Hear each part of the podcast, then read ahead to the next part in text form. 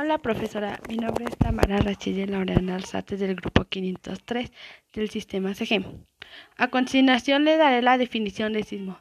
Es el temblor de la Tierra o movimiento telúrico. Es un fenómeno de sacudida brusca y pasajera de la corteza terrestre, producida por la liberación de energía acumulada en forma de onda sísmica. ¿Qué es el hipocentro? Es el foco sísmico del punto interior de la Tierra donde se inicia un movimiento sísmico o de terremoto. ¿Qué es el epicentro? Es la proyección del hipocentro sobre la superficie terrestre, la vértica del foco, que suele ser el lugar donde el sismo se siente con mayor intensidad. ¿Por qué en México suceden muchos sismos? Porque se ubica en una zona de alta actividad sísmica y porque forma parte del anillo de fuego del Pacífico. Es una área donde se encuentra la mayor parte de los movimientos sísmicos y volcánicos.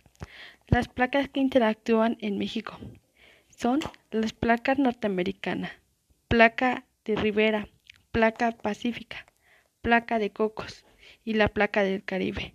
Y como sabemos, cada una, cada uno, cada una de estas placas sísmicas tiene su propio movimiento. ¿Cuáles son las medidas de seguridad que tenemos que tomar durante el sismo? Dependiendo a qué lugar y en dónde nos encontremos.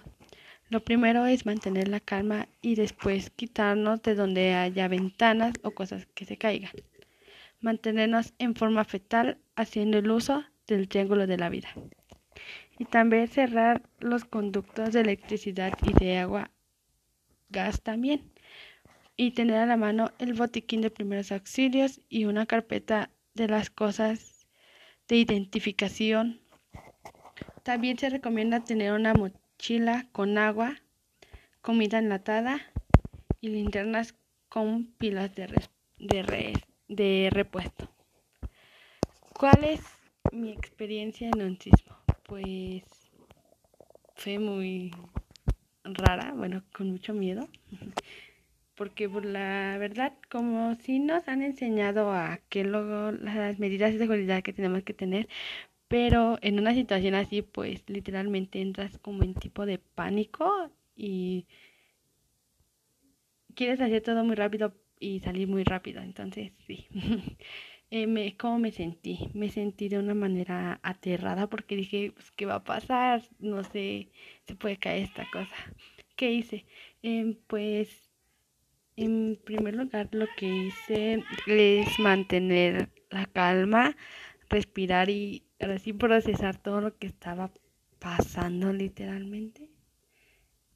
Em, pensando y eh, miraba a mi alrededor porque decía, em, esto se puede caer, veía las ventajas y desventajas de algunas de las plataformas porque a mí cuando me tocó el sismo estaba en el tercer piso de la escuela secundaria, de mi escuela secundaria, y sí fue algo muy aterrador.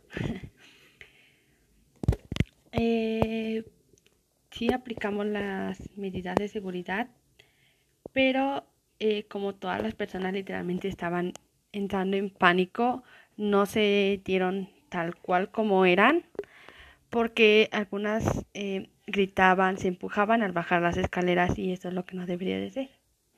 Eh, ¿Qué medidas aplicamos? Aplicamos el de mantener la, calma y ponernos en dos filas. Eh, ir bajando las escaleras pero todos pegados eh, a la pared.